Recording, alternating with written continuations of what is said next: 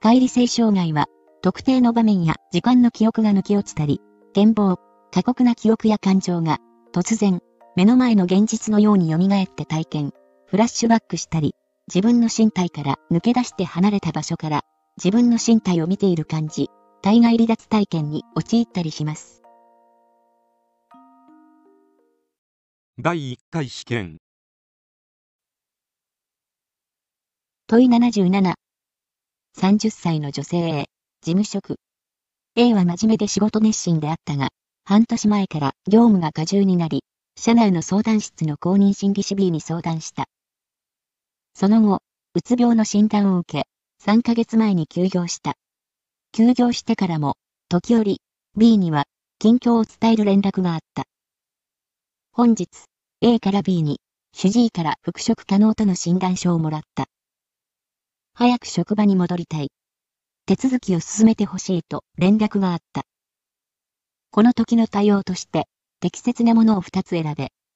1、A と B で、復職に向けた準備を進める。2、B が、主治医宛てに情報提供依頼書を作成する。3、A は、職場復帰の段階となったため、相談を打ち切る。4、A が、自分で人事課に連絡を取り、復職に向けた手続きを進めるように伝える。5、A の同意を得て、B が産業医にこれまでの経緯を話し、必要な対応を協議する。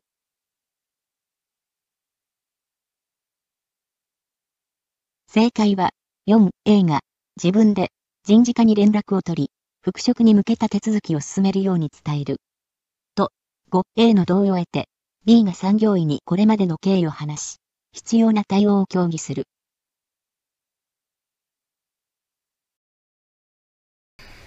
これが職場復帰支援の各ステップということですね。厚生労働省から発表になっているものです。第1ステップとして病気休業開始および休業中のケアということですね。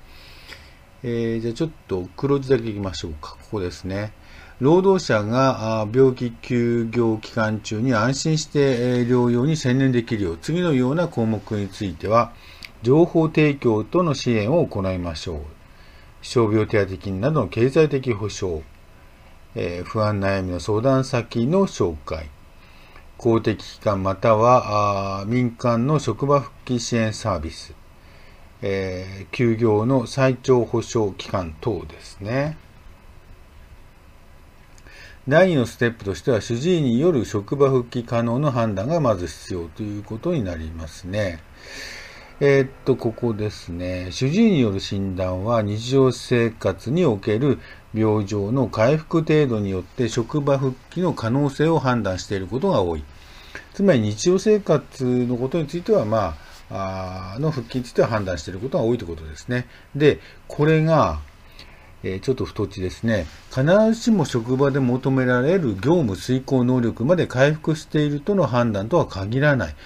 こういうことなんですね。それでもって、この主治医の判断と、職場で必要とされる業務遂行能力の内容等について、こうですね。産業医等が精査した上で取るべき対応を判断し、意見を述べることが重要だということになります。第3のステップとしては、職場復帰の可否の判断及び職場復帰支援プランの作成ということになりますね。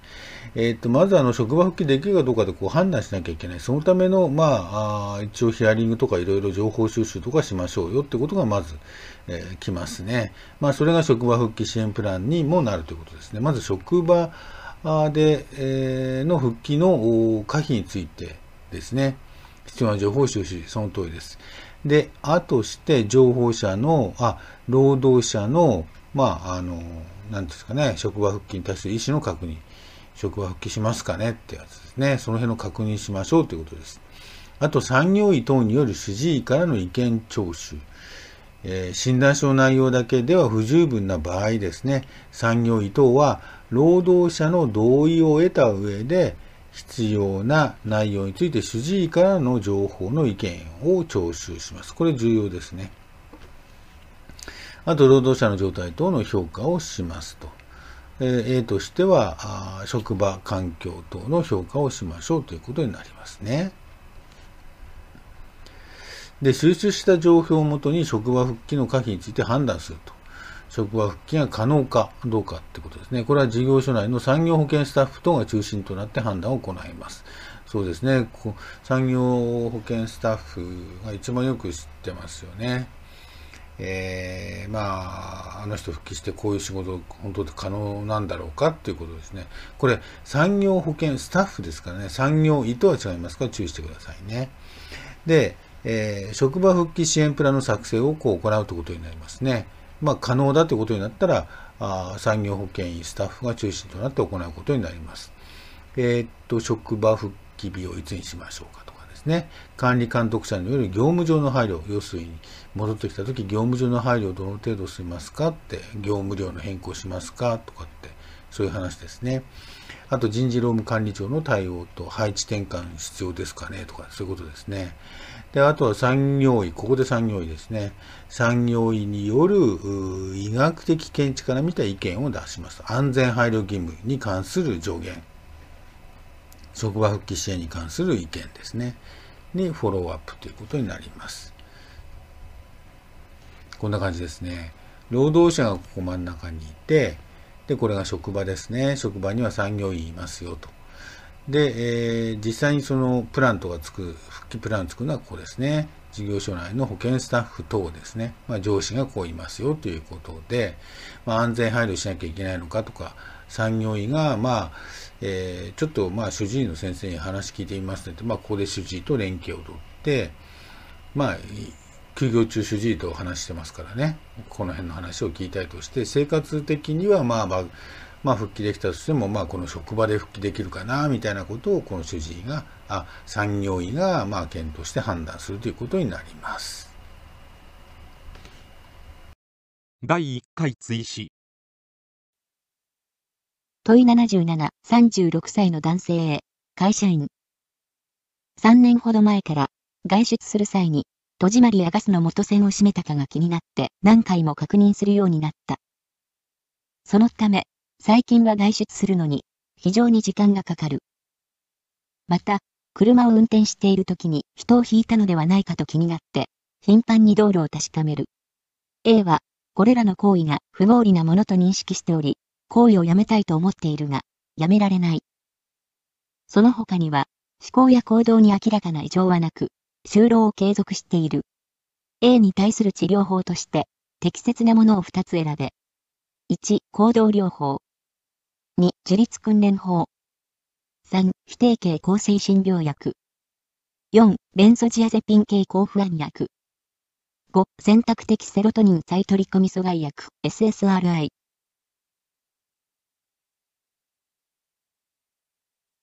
正解は、1、行動療法と、5、選択的セロトニン再取り込み阻害薬、SSRI。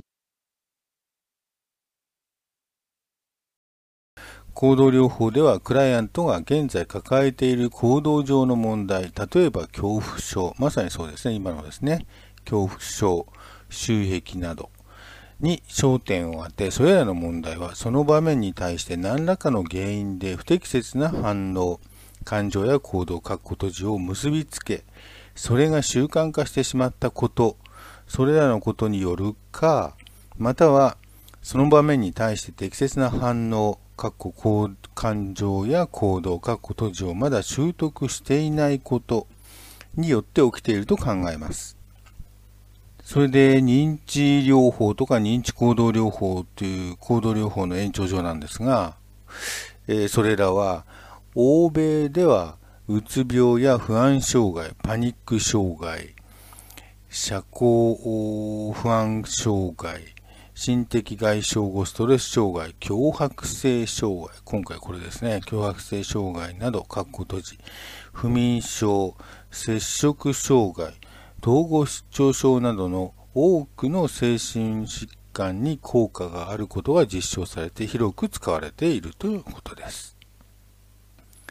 続いて、自立訓練法とは何かですが、1932年にドイツの精神科医ヨハネ・ハインリッヒ・シュルツによって創始された自己催眠法であり、リラクゼーション技法であるとのことですね。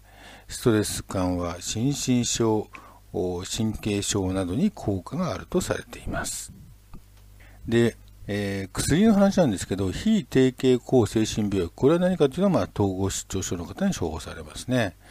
陽性症状に効果があり、副作用の衰退外露症状、手が震えるとか体が硬くなるなどが少なく、非定型型は少なくなってるんですね。少なく、陰性症状、感情の平板化、思考の困難、意欲の欠如などに対する効果は定型抗精神病薬よりも高い、要するに非定型はちょっと改善されているということですね。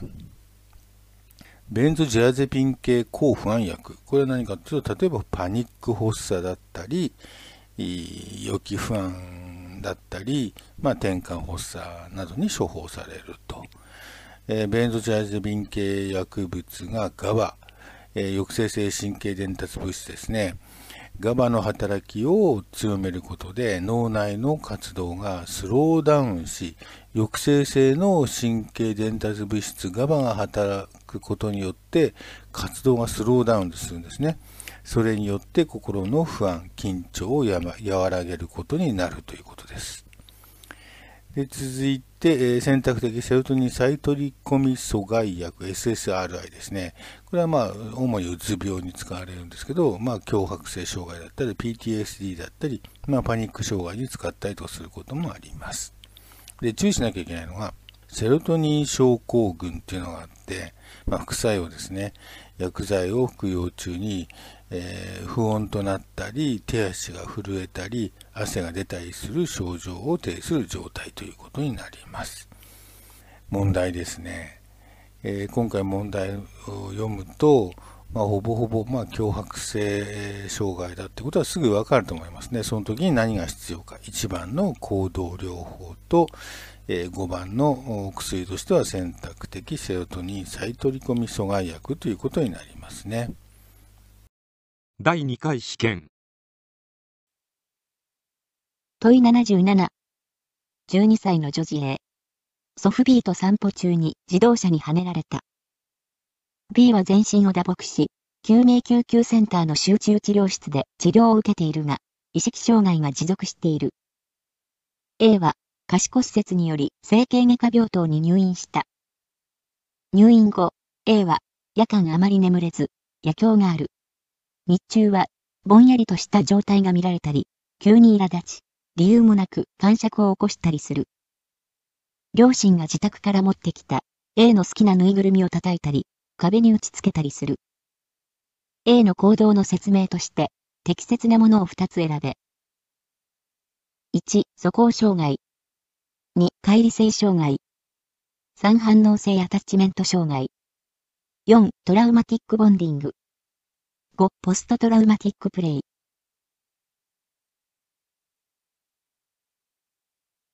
正解は、2. 乖離性障害と 5. ポストトラウマティックプレイ。1. 素行障害。素行障害、行為障害、コンダクトディスオーダーとは別名、素行症と呼ばれる精神疾患である。社会で決められたルールを守らず、反抗的な行動を起こし続けてしまうという特徴があります。具体的な症状には、人や物への暴力的攻撃、窃盗や長期、複数回の家出などがあります。2番、乖離性障害。特定の場面や時間の記憶の抜け落ち、健忘、過酷な記憶や感情フラッシュバック、自分の身体から抜け出して離れた場所から自分の身体を見ている感じに陥ったりすると、対外離脱体験などですね。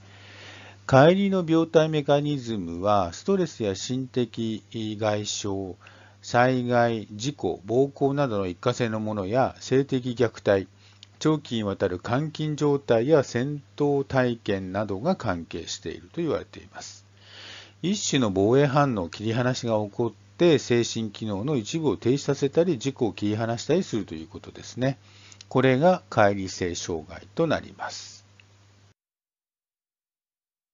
3番目が反応性アタッチメント。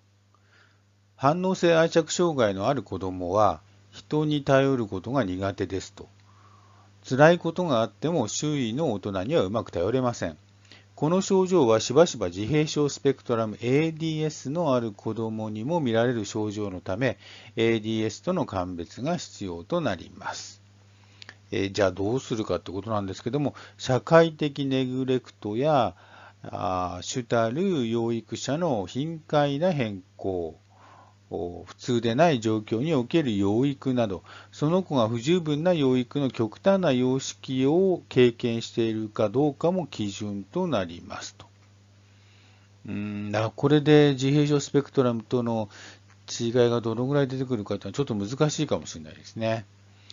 他方、脱抑制型対人交流障害の基本的な特徴。この脱抑制型対人交流障害っていうのは反応性アタッチメントと同類というか反対するものですね、ような特徴です。この特徴を挙げておきますと、ほとんど初対面の人への文化的に不適切。で、過度の、要するに慣れ慣れしさを含む行動様式であるということです。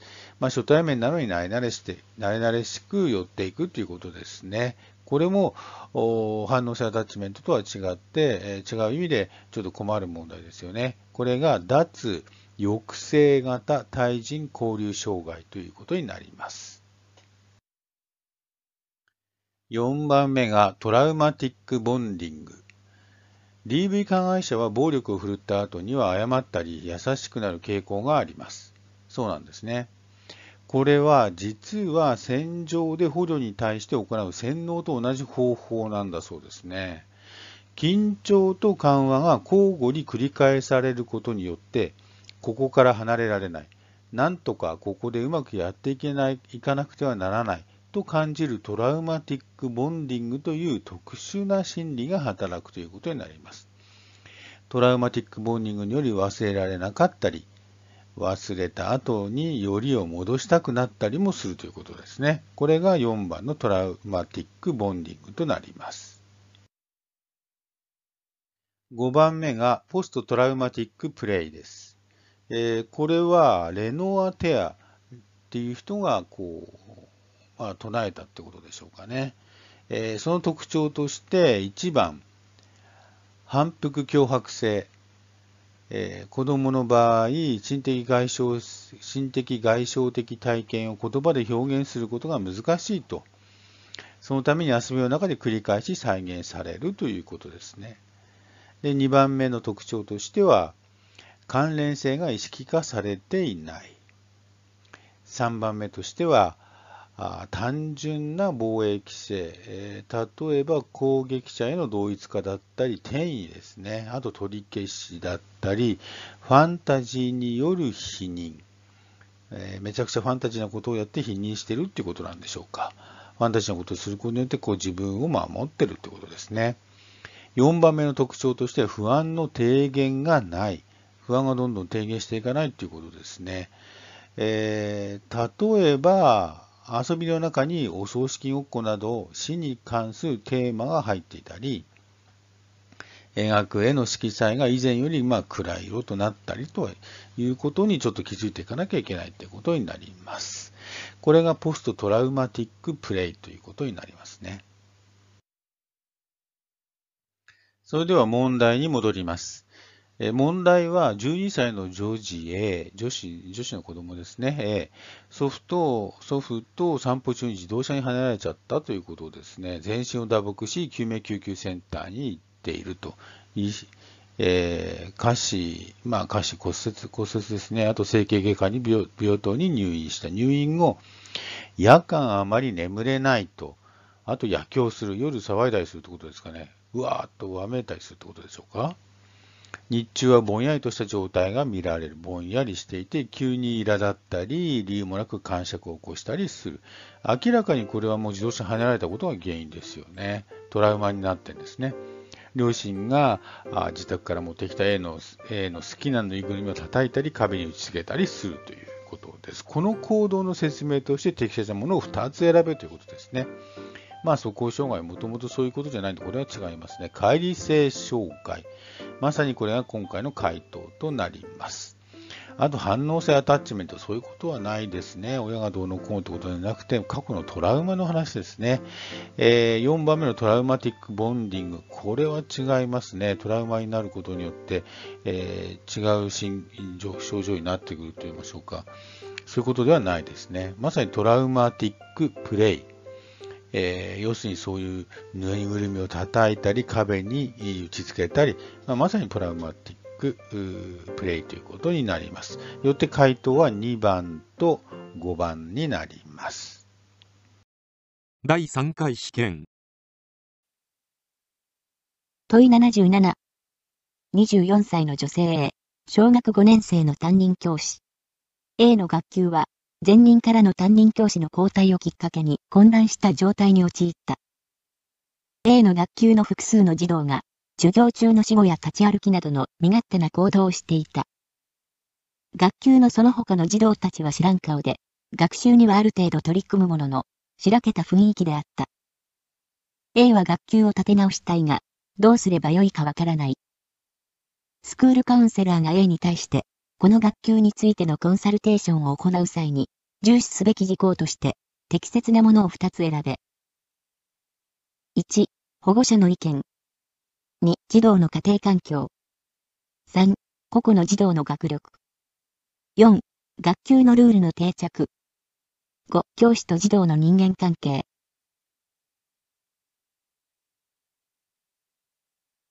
正解は 4. 学級のルールの定着と 5. 教師と児童の人間関係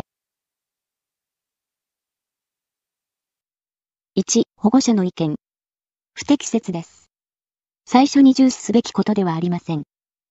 2. 児童の家庭環境。不適切です。児童の家庭環境は影響していますが、その前に、学校内の要因に目を向けて検討します。3. 個々の児童の学力。不適切です。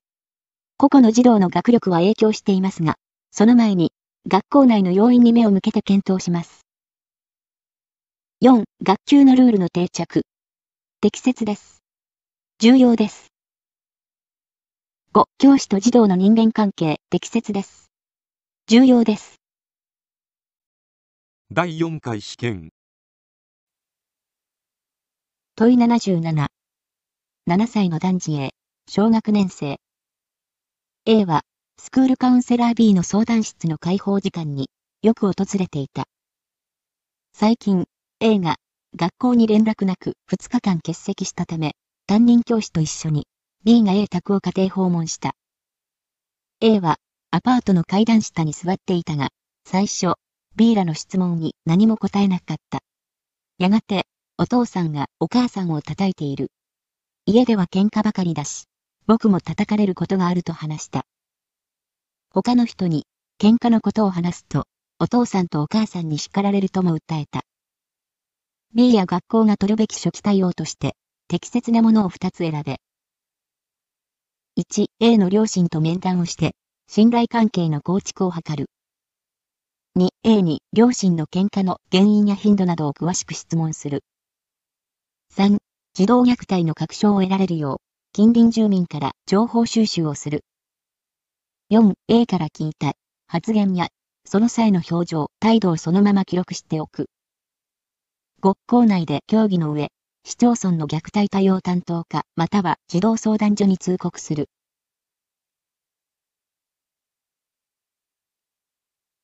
正解は 4A から聞いた発言やその際の表情、態度をそのまま記録しておく。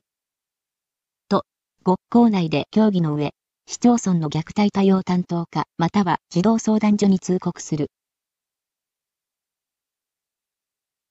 問題に戻ります。1. A の両親と面談をして、信頼関係の構築を図る。2. A に、両親の喧嘩の原因や頻度などを詳しく質問する。3. 児童虐待の確証を得られるよう、近隣住民から情報収集をする。事例から虐待が行われているとして対応することになるので、1、2、3は不適切となります。4、A から聞いた発言や、その際の表情、態度をそのまま記録しておく。情報に色付けをせず、客観的に記録することが重要です。5、校内で、協議の上、市町村の虐待対応担当課、または児童相談所に通告する。虐待の疑いがあるので、管理下の学校に報告して通報です。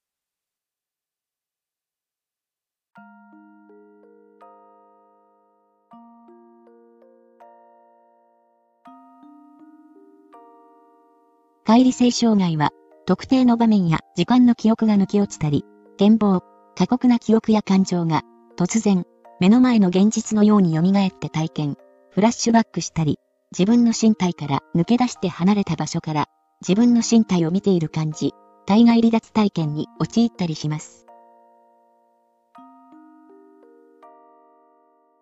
過去問を並べて解くの YouTube のバックナンバー、ポッドキャストへのリンクは、欄外の概要欄を参照してください。ご視聴ありがとうございました。